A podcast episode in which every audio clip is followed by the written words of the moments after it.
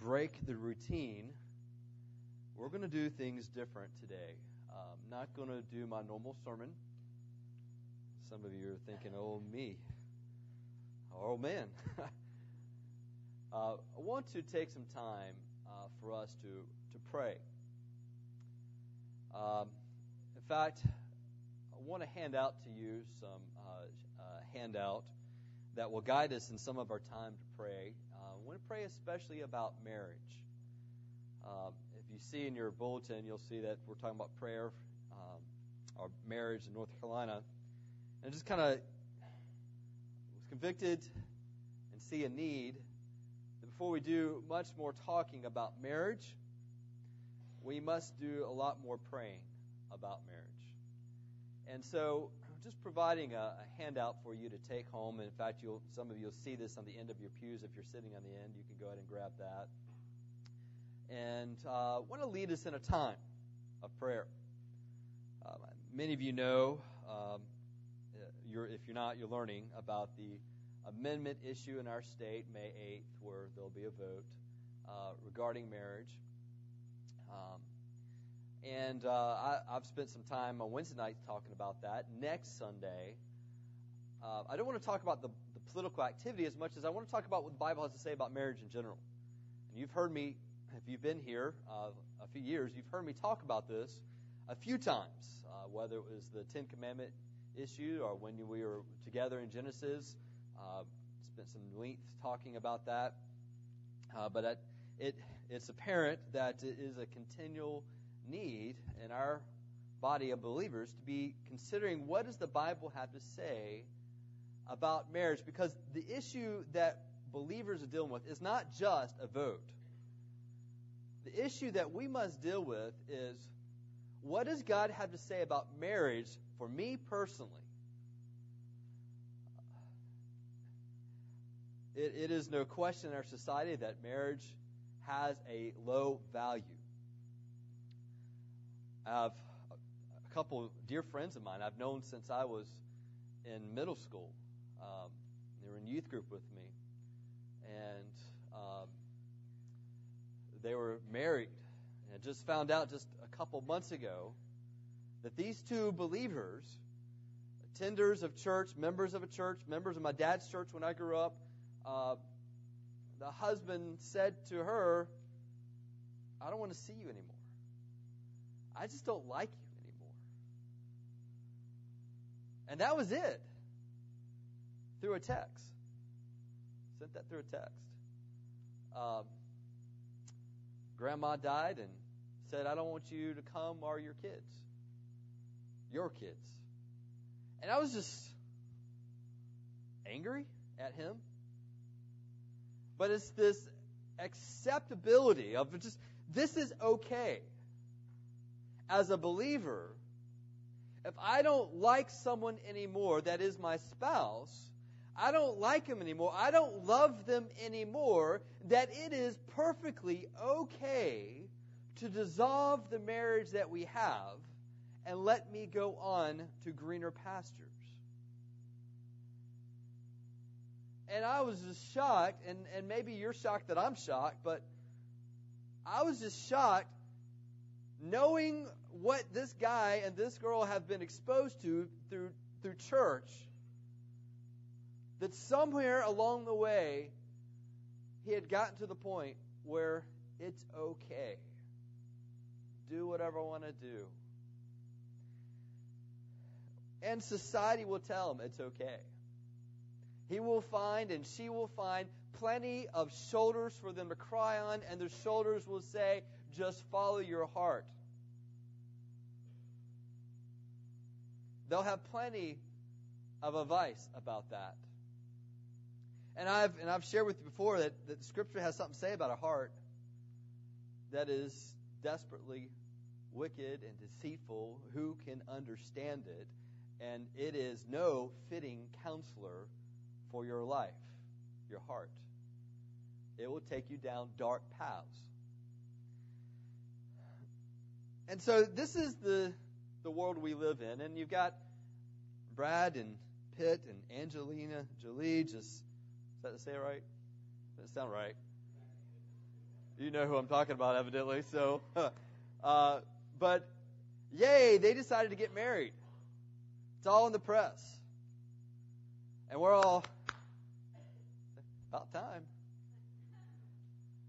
And all along the while, they said, "What's the point of getting married anyway? It's just a social deal. It's you know, we're just going to commit to love one another. As long as we love one another, it's it's all good." Um, and and now we're going to adopt kids, and and so you've got that. You've got um, Kim Kardashian's debacle of just uh, get married for 30, 60 days, and then they're out. And you see that over and over again. So we expect that in our society. Our, our role models, our influences, the celebrities of our day, you don't expect them to stay married. We're surprised when they do. So you've got this, this world that we live in, and then you've, you've got the political aspect of let's just make sure that our Constitution supports and defines marriage as a man and a woman. Um, and we're having this vote for this amendment, uh, this amendment that, that states this. And so the, the um, many churches are, are pushing that. Some churches are not pushing and pushing against that, which blows my mind. Um, I'm just thinking, what rule book are they going by? Um, and you, and so, um, how do we deal with this? And, and, so I just want you to understand that the issue is not just a political issue, but it's about the marriages that are in our church body. The issue is your marriage if you're married. Uh, the issue is your parents' marriage. Okay? The issue is your children's marriage. That is the issue that is at stake. And, and I'm going to just say, let's let's keep the circle tight first, looking at us and our marriages. And I just want to I have a statement on this handout. Before there's a vote for marriage in North Carolina, believers in Christ must pray for marriage. We must pray for marriage. And so, as much as we may be pushing this vote, we need to be praying for marriage. Now, 2 Corinthians chapter 10, verse 3 through 5 is kind of my argument as to why prayer is needed. 2 Corinthians chapter 10, verse 3 says, For though we walk in the flesh, we are not waging war according to the flesh, for the weapons of our warfare are not of flesh, but have divine power to destroy strongholds. We destroy arguments and every lofty opinion raised against the knowledge of God, and take every thought captive to obey Christ, being ready to punish every disobedience when your obedience is complete. And I just want to bring to our thoughts that prayer is appealing to God's power about thoughts that are lofted up against God's direction, we must deal with it on a prayer level. And so, I know how hard it is for you to come out to pray. So I'm going to do a little bait and switch. you come out to church, you come out to sing, you come out to hear me teach or preach, or you just tolerate it. And let's let's pray instead. And I'm going to just take you through some verses for to think through and to pray through. Uh, first of all, I think it's appropriate for us to thank God for marriage. What is it? Whose design is it? I've shared with you that uh, marriage, I think, is testimony the fact that God exists. Because if God didn't exist, would there be marriage? think about that. If God didn't exist, would there be marriage? And the fact that we see marriage across society, I think it's testimony to his very existence. We start in Genesis when we talk about marriage. When Jesus was ever asked about marriage, he was asked a few times about divorce, remarriage. He always went back to Genesis. He said, and basically he says, We've got a question about it. Do what I do, go to Genesis. God said it all right there and how he created it. And so Genesis chapter 1, from the very beginning, verse 27 and 31. So God created man in his own image. And the image of God, he created him. Male and female, he created them. So right from the very beginning, gender matters.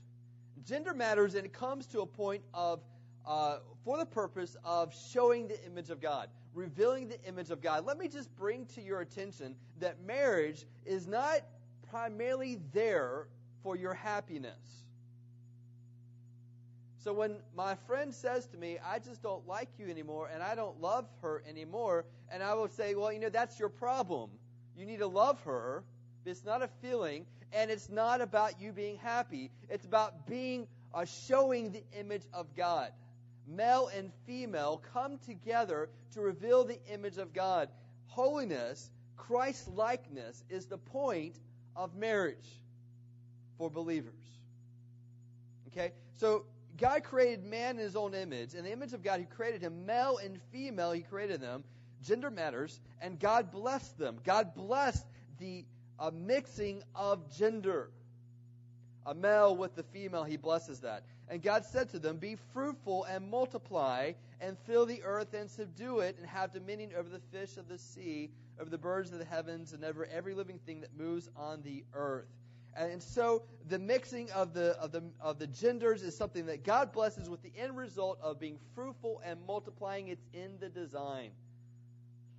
God said, Behold, I've given you every planet. He gives us the ability to, to rule over this world, to be co rule with them.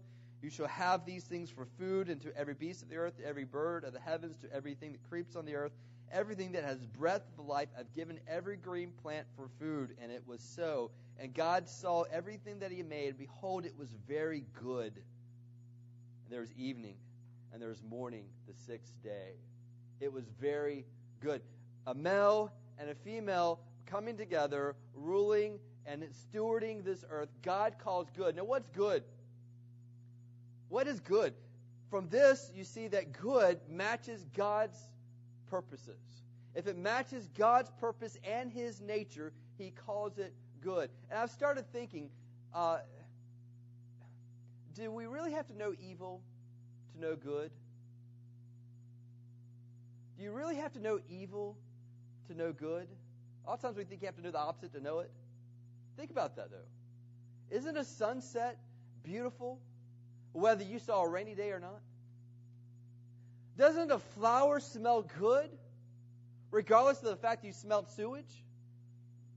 I don't have to have that to appreciate what is good. God, before evil comes into the world, God calls it good because goodness is not defined by evil. Goodness is defined by the nature of God and His purposes. And so when He says male and female together is good, it is because it fulfills His direction and reflects His nature. And so that's when you come to chapter 2. It's not in your handout. I count on you to actually look at the Bible here. Chapter 2 Verse 18.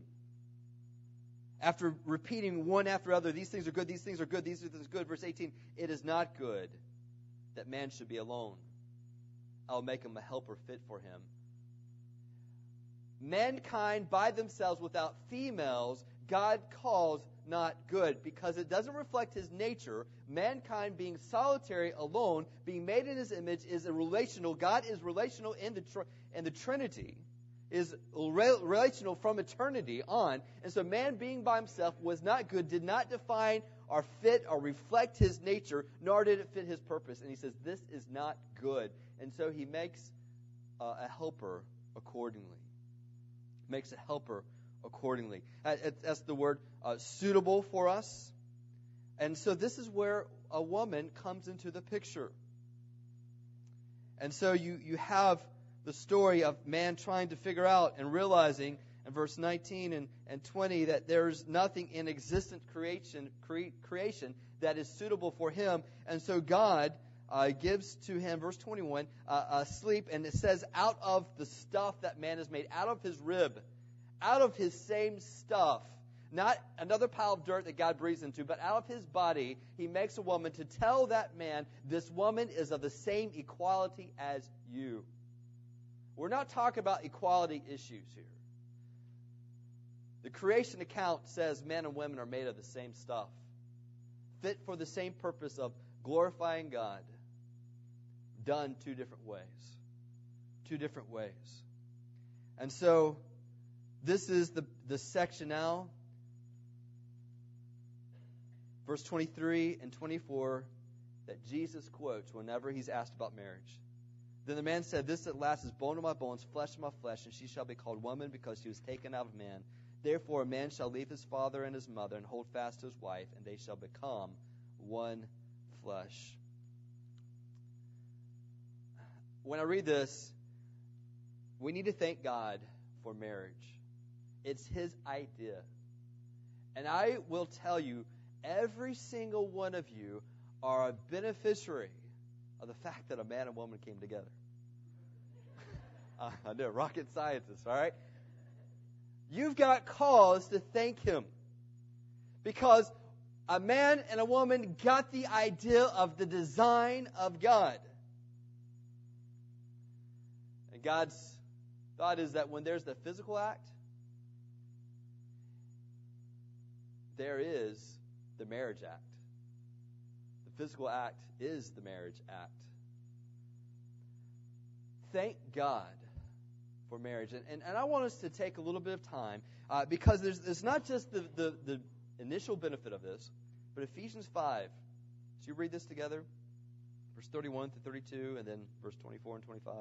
Also, therefore a man shall leave his father and his mother, and he's quoting Genesis, hold fast his wife, they shall become one flesh. His wife were both naked and were not ashamed. Paul quotes Genesis also uh, when talking about this. But then notice at the end, this mystery is profound and I'm saying that refers to Christ and the church. Marriage is a shadow that points to the gospel, and for the shadow to work correctly, it requires a man and a woman together. The gospel is at stake, the message of the gospel. In fact, you see later on in Revelation that uh, there's a marriage feast of the Lamb. I've shared with you before how Jesus Christ represents the groom, buying the purchase price for the bride. The church represents the bride, and that there is a faithfulness of the groom to the bride, the church, and that is celebrated together in eternity. Listen, I, I love talking with some of you who have been married a long time. Don and I got to visit someone this past uh, Wednesday. They've been married 47 years and uh, they've been dealing, both of them dealing with cancer in their life, and um, as Eck and Judy Allen, and we were just talking to them, and, and there's just a sweetness about their fellowship together. They're joking with one another, and the humor that they had, and and what they've been through through the various wars, and their children, now their grandchildren, and just sharing. And I was just able to to look at them and said, "That's it. That faithfulness of marriage is a picture of Christ loving the church in all of its frailties and all of its sin. Jesus' faithfulness rung, rings true. Marriage is to be that picture, and when it's short circuited by divorce, by someone giving up, it never comes to show that complete picture.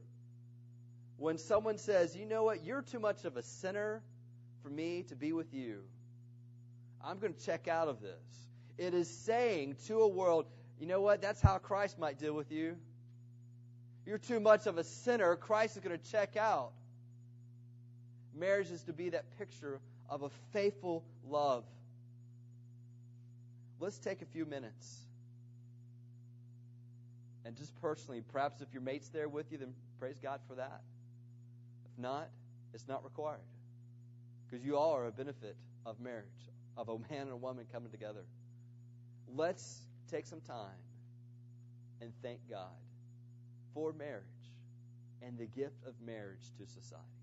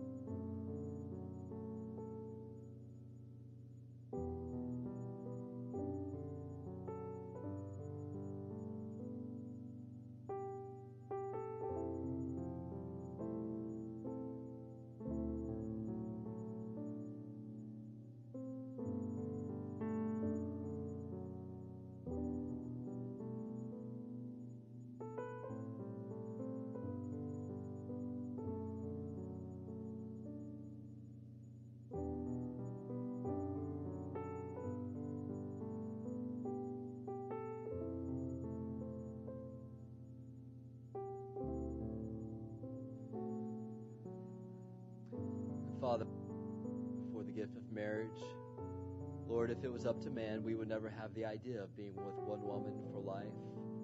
We would be too dominated by our impulses. Father, it'd be too hard for us. The selfishness within our own heart would dominate and crush as many heart, hearts as possible.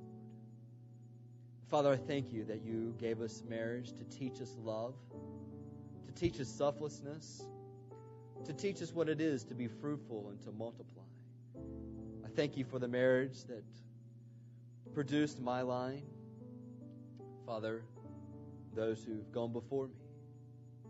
I thank you for them. Father, we thank you for those who may not be married yet, Lord, that they would hold marriage sacred. And Father, not do actions and emotions that are meant only for marriage. And disgrace marriage, not keeping it honorable. Father, for the future marriages of this body, we hold you, Lord, for that. We trust in you for that. For the past marriages, those that are no more, God, we thank you. For the gifts learned, experienced, for the touch of love that we got from that, learning. Father, for those who've been married for a while, those who remain married in their age, God, I thank you for those gifts of faithfulness, of love, of sharing one another.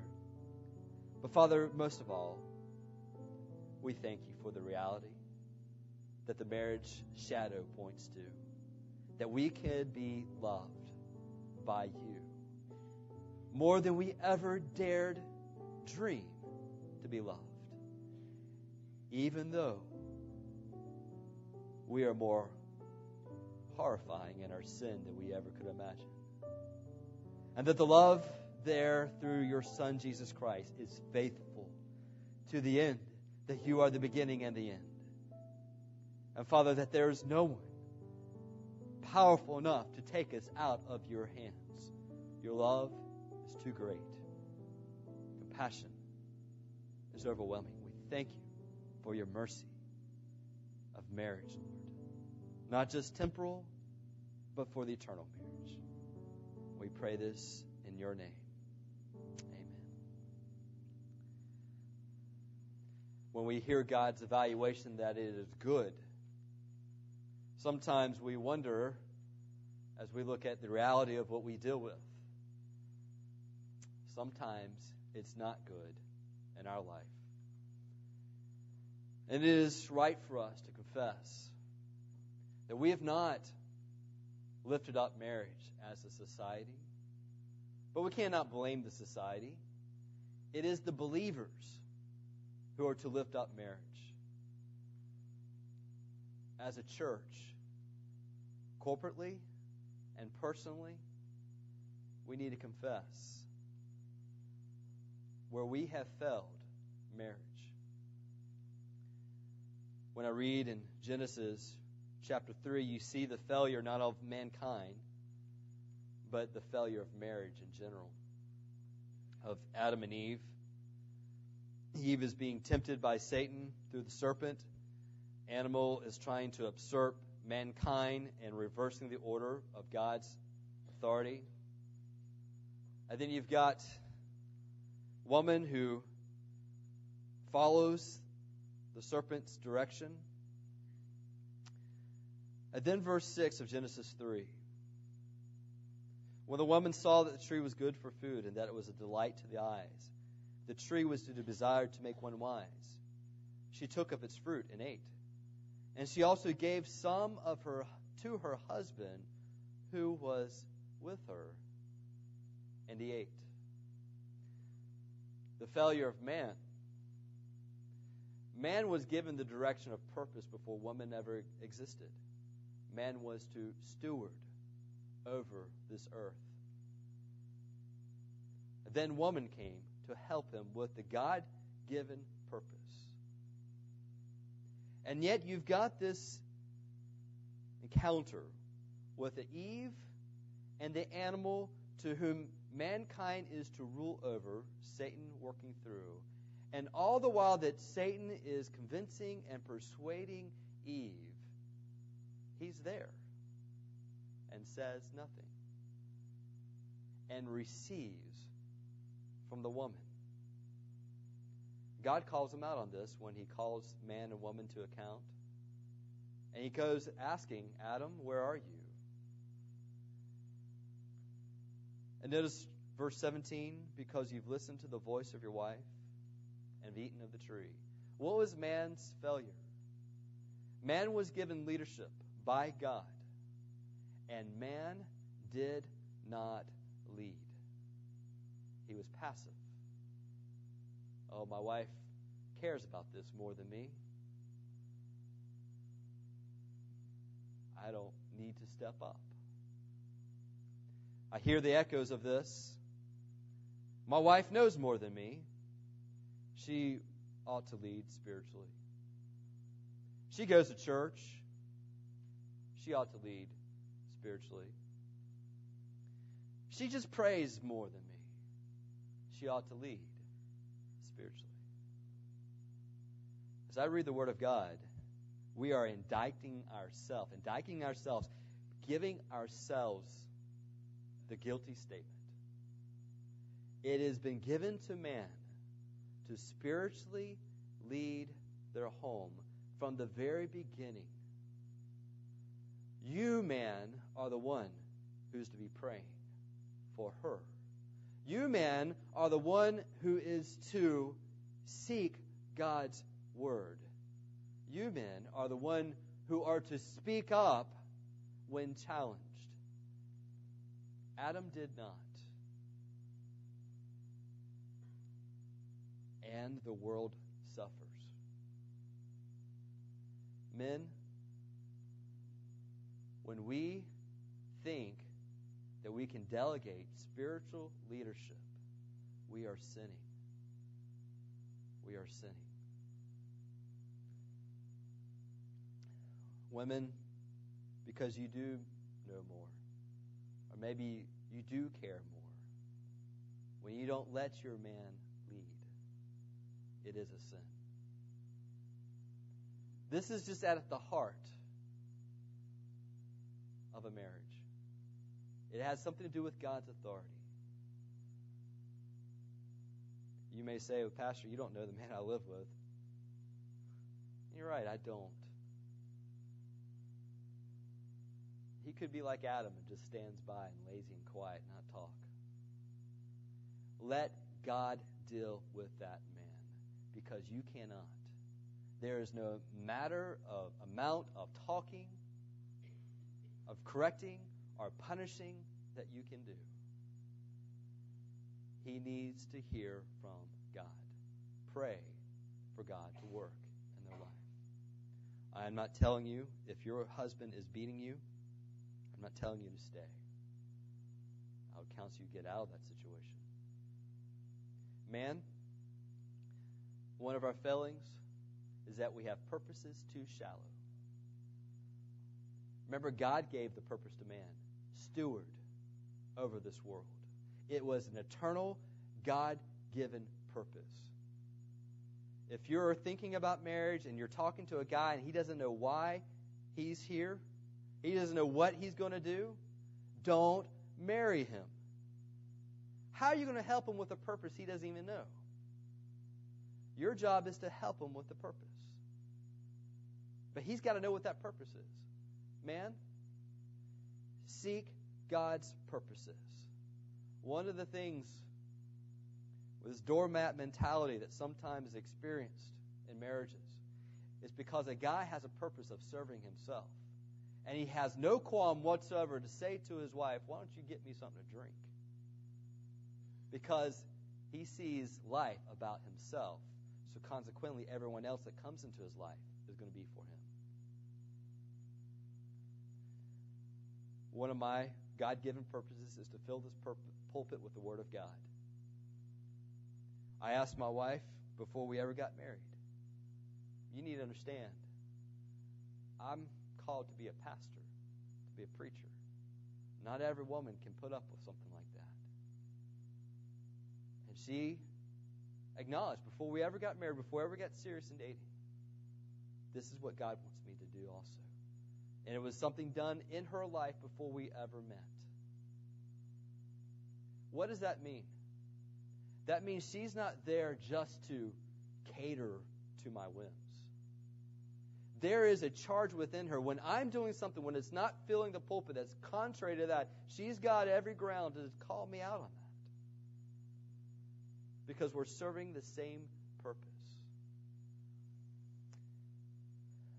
We need to be praying about this in our own marriages. Men, do you know your purpose? Wives, are you helping with the purpose? God's gifted each one of you to complement. There's a reason why you're different. There is diversity that God is advocating in a man and a woman being together. We read in scriptures that God has called us as believers to be characteristic of God, to practice His holiness. 1 Corinthians 6 9 through 11. Do you not know that the unrighteous will not inherit the kingdom of God? Do not be deceived. Neither the sexually immoral, nor idolaters, nor adulterers, nor men who practice homosexuality, nor thieves, nor the greedy, nor drunkards, nor revilers, nor swindlers will inherit the kingdom of God. Such were some of you. But you are washed, you are sanctified, you are justified in the name of the Lord Jesus Christ and by the Spirit of our God. Listen, there is within our heart these characteristics that are also there that we see when you think, oh no, this is part of what God does not permit. We need to understand from the Word of God that being greedy not wanting to be generous with others is ruled out by God. In the same way, the homosexuality and being uh, not repentant of that is saying this is against God. So is being greedy is against God. I've told marriages of, in premarital counseling, I say, if you will pray together, it'll be a good thing. But also, if you learn to give together, if you learn to give financially together, it is amazing. People have found that folks who are givers financially have a better marriage. Why? Because it's not all about their own desires anymore. And that's fundamental in marriage. Giving but you see the listing here. Have we been guilty of idolatry, of seeking things above God and hoping in them more than God, of being sexually immoral? Jesus said in Matthew chapter 5 that even with just looking upon a woman with lust in your heart, that is adultery. When pornography is rampant in a church body, it is hypocritical for us to say, let's vote for marriage.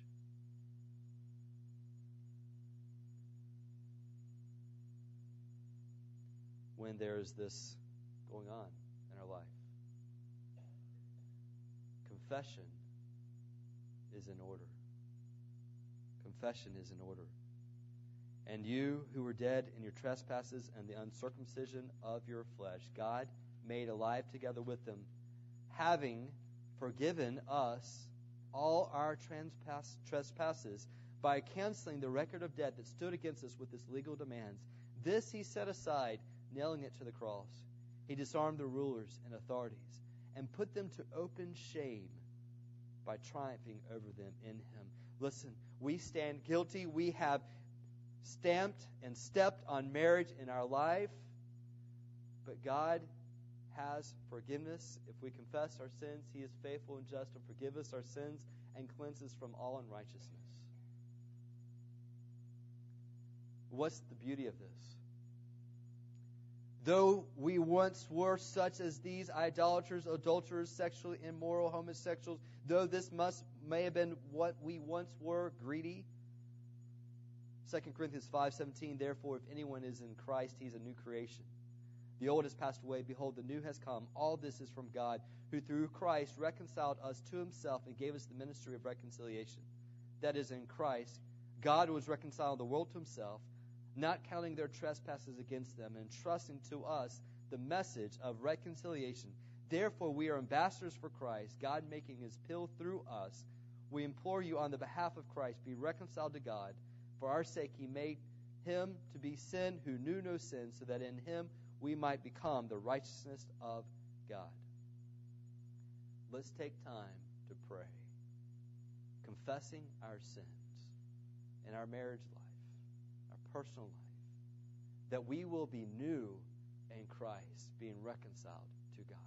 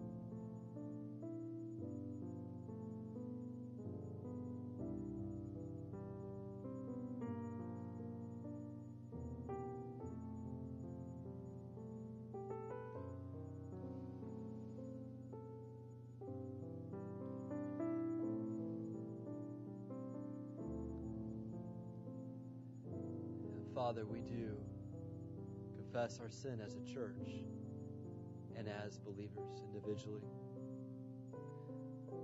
Father, we have not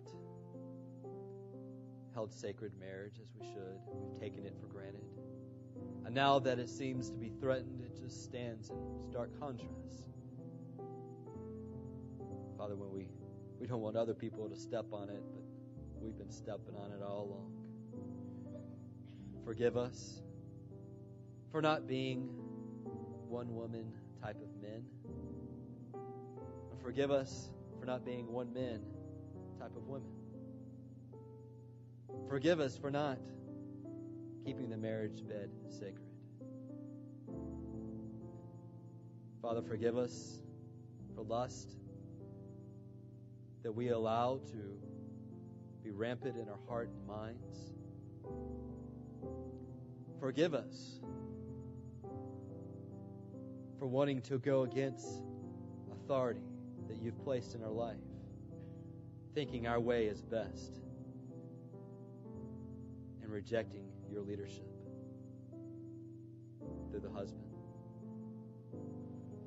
Forgive us for thinking that we're ruled by our emotions and heart and not by your word, feeling free to dissolve have been made between one another and to you, lying to one another. Forgive us for not husbanding our wives, of caring for them physically, emotionally, spiritually, helping them. Forgive us for not respecting the husbands in our life, loving them but not respecting. And so being not respecting you. Forgive us, Lord, for laughing coarse jesting about marriages, about our wives. Forgive us for slandering our husbands. Father, forgive us. We hold to your Christ, to your Son. Make us new creations. Thank you that your righteousness is our righteousness and our sin is now yours. We pray this in your name. Amen. So you may be asking, well, how do we keep marriage sacred? How do we hold it in our own life personally? I would take you to Titus chapter 2, verse 11 through 14. For the grace of God has appeared, bringing salvation for all people, training us. What's training us? God's grace is training us to do what? To renounce ungodliness. God's grace is training us to renounce worldly passions. God's grace is training us to live self controlled. God's grace is training us to live upright. God's grace is training us to live godly lives in the present age. God's grace has appeared, training us so that we'll wait for our blessed hope. What's our hope? The appearing of the glory of our great God and Savior, Jesus Christ. Why is He blessed? Why are we waiting on Him? Because He gave Himself for us to redeem us from all lawlessness. He gave Himself for us to purify for Himself a people for His own possession who are zealous for good works. How do we change? How do we love our husbands? How do we love our wives? It is the grace of God that works in our heart to change our hearts to long and look for Jesus. That He is our blessed hope. That is what we wait for. To know that He is the one who's changing us, renouncing us, redeeming us to be a people zealous for good works. Our hope is in Jesus. And this is why I would counsel anyone if you are marrying someone who is not a believer in Jesus Christ, you are putting yourself in dangerous situations. Because our hope in loving that person is Jesus Christ. What hope do they have if they don't know Jesus Christ? Is working in our life the grace of God. For our state and society as a whole, I'm not counting on those who do not know Jesus Christ to make big statements about marriage. They do, and I praise God. But I'm counting on those who know the grace of God who know the light of Christ. Christ is counting on us. Not just to vote, not just to vote for how marriage is defined, but to show how marriage is defined. To live how marriage is defined. To hope in that. If you give yourself to Christ, voting is no big deal. But I would pray that we give ourselves to Christ. Let us pray for God's working among us for political matters on May 8th. But let us also pray especially. And I want us to now pray for one another. Pray for your spouse. Some of you have been praying for them already. You shouldn't have been. should have been praying for yourself, all right? Now is the time to pray for your spouse. But pray for a marriage somewhere around you. Find look around. Find someone to pray for. Pray for their marriage. Pray for their children's marriage or their marriage that may happen in the future. Pray for their parents'. All. Then let's pray for God's working in our state in regards to marriage. Let's pray now.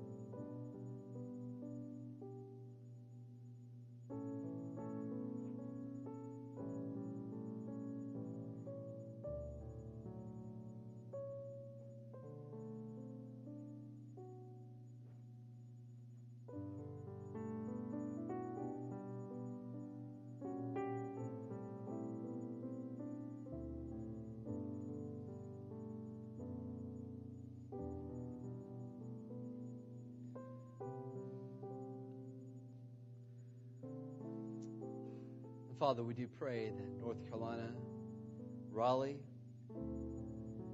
Lord, would fill the influence of marriages saturated by your gospel, by you. God, I pray that this church, that as we are a greenhouse for the Great Commission, that we also, by that definition, become a greenhouse for gospel centered marriages. Father, that we would be a church where husbands learn their purpose and will love sacrificially their wives. Lord, that this would be a church where wives would see the headship of Christ in their life and express that through following their husbands. Father, we pray that this will be a church where children would be impacted by a husband that loves their wife and a wife that respects their husband, and that they would long and look for the same in their life. Father, we pray that this would be a church where seniors would speak and advocate marriage and would teach the young men and teach the young women what it means to be married to one another. Father, that this would be a church where widows and widowers will love you and serve you wholeheartedly, Lord, free from the encumbrance of someone else, Lord, and that they would serve you. Father, where the singles of our church body would love you with all their heart, Lord, and would give marriage to your hands, Lord, and that you would provide as you see fit, but would trust you with that. Father, that politically, the nation, the country, the state would feel the influence of marriages being a metaphor, a shadow of the gospel, and that we would protect and define marriage not in our own way and devices or what, what is society says, but that we would define marriage in the way that the one who created it defined it a man and a woman for life. We pray this in your holy name. Amen. There is a political reality to all the things that we've talked about. I've asked uh, Sarah Bowman to come and to uh, share some details. Uh, Sarah Bowman is uh, involved with a group called Christian Action League. Um, and they are uh, on the forefront in many ways of uh, helping people understand what this amendment is about. Um, and if you just give us some details as to how things are progressing uh, in regards to the vote uh, in May 8th on the marriage amendment. Good morning. It is a true blessing to be with you this morning. I just was sitting there on the front pew, just with wow in my heart. It really is just amazing to be um, in a church that has the spirit that this church does. And so, greetings from the Christian Action League and Vote for Marriage NC. Um, we praise God for ministers such as Pastor Scott and the rest of your staff here, men and women of courage who lead their churches according to God's word. And we have heard the truth of God's word this morning. We know marriage is a covenant, and as Paul reflected on Jesus Christ's relationship with the church and marriage, he called it a profound mystery. Marriage is God's gift to us where we are able to most accurately reflect his image here on earth and is the best vehicle for teaching the gospel, as Pastor Scott highlighted this morning. We have a great responsibility. We are called as Christians to be bold, to be loving, to be salt and light, and the issue before us of marriage gives us a grand opportunity, and it has been a long time coming. While the Marriage Protection Amendment may be a new issue for some of you here today, it did not come about overnight. For the past 10 years across the United States, people have been deciding what the law will be regarding marriage in their states. Unfortunately, several states like New York and Massachusetts have had the issue decided for them by activist judges. One such lawsuit was already filed here in North Carolina in 2011, but thankfully it was recently dismissed. But this is exactly why it is so essential for us to vote now in North Carolina on this issue of marriage. Over eight years ago, the late Senator Jim Forrester began championing the Marriage Protection Amendment because he and other lawmakers saw the need for traditional marriage to be protected and upheld as what is best for our society. It took over eight years to get the bill heard on the House and Senate floors. When it was heard, it passed by a bipartisan majority for the people of North Carolina to vote on this critical issue on May 8th. From a societal aspect, marriage is the cornerstone. Promoting traditional families through marriage makes a society stable. When marriage is compromised by civil unions, marriage loses its unique position in society as God had designed, and the family slips further into decay and religious liberty is compromised. These facts have been established throughout time by countless sociological studies and outcomes that can be seen specifically in the Netherlands, the United Kingdom, Canada, Massachusetts, and other states over the past decade. So, what can you do? We are now in the last days of the campaign. Early voting begins April 19th. The official primary is May the 8th. We have grassroots efforts speaking within churches and hosting meetings daily across the state. We have television ads that will appear in the days to come, but we are not at the finish line yet. We need volunteers to call people in their community, to inform them about the amendment, and to remind them to vote on May 8th. We need you to encourage your friends and neighbors to vote on May 8th to make sure they are accurately informed about the amendment. We need you to pray. We need you to volunteer. We need you to go to voteformarriagenc.com slash dashboard and sign up as a community volunteer. We need you to speak to your church staff or community group outside of the church and help coordinate these efforts. And we need your money. we need to buy airtime for accurate and truthful commercials that will reach the mass public that don't fill a pew on Sunday morning. But again, we need you to pray. We need you to be on your knees for marriage, be on your knees for our culture, be on your knees for those who don't know Christ as their Savior, and be on your knees for yourself that we all might reflect this image of God, as Pastor Scott reminded us this morning. We know your pastor and your staff here at Green Pines have already taken a lot of these efforts um, into their own hands, and we are so thankful for that. We must remain diligent to the end. If you have questions about any aspect of the amendment or the campaign, uh, please see me after the service. If you're not a person who utilizes the internet when you hear go to the website voteformarriagenc.com, you're just kind of like, well, I'm not going to do that. Um, I have sign up sheets here with me today. I'm more than happy to talk to you one on one about what you can do specifically in these last days. Um, but we do thank you for your diligence and your prayers and your spirit that you guys have already expressed about this issue. May God continue to bless this critical campaign and all of our efforts. And thank you for your partnership. And vote for marriage on May 8th. Thank you.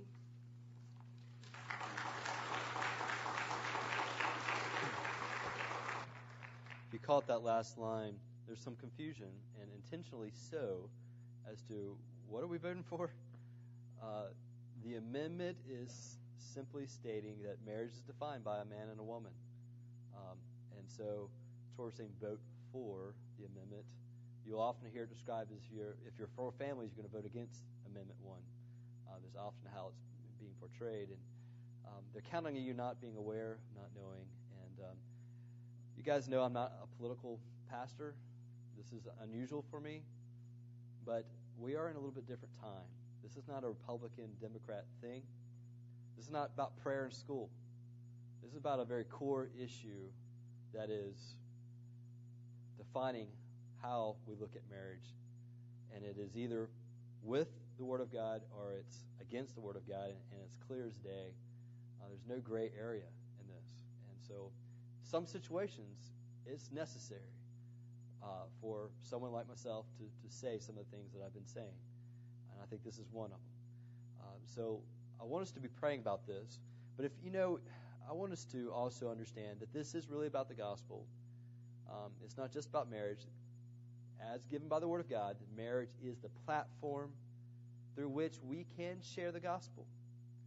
And if that gets defined any other way, sharing the gospel is going to become increasingly difficult to do in our country.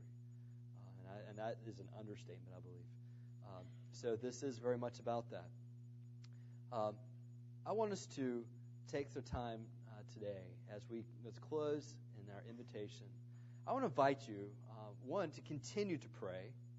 Um, perhaps you don't know Jesus as your Savior Lord, and it is like God to do something like that in your heart, even in a talk like this. Uh, I want to give you opportunity to know this love that Christ can be your groom. Uh, I want to invite you to know that. Or perhaps maybe uh, you want to, uh, with your spouse, pray together here at the altar. Uh, I invite you to do that. Uh, you can certainly do that. Make the most of this opportunity before God uh, to share with one another and say, we want to commit together uh, in marriage. We're going to seek the help. We're going to do whatever we need to do to make sure that we go down a good path. Um, and so I just want to counsel you. Some of you are not married to a believer. I would encourage you to go to 1 Peter chapter 3, verses 1 through 7, and there's direction on that. And, and, and God knows your heart, He knows your situation. Uh, and there's counsel in, in those, those situations as well. So let's just stand together.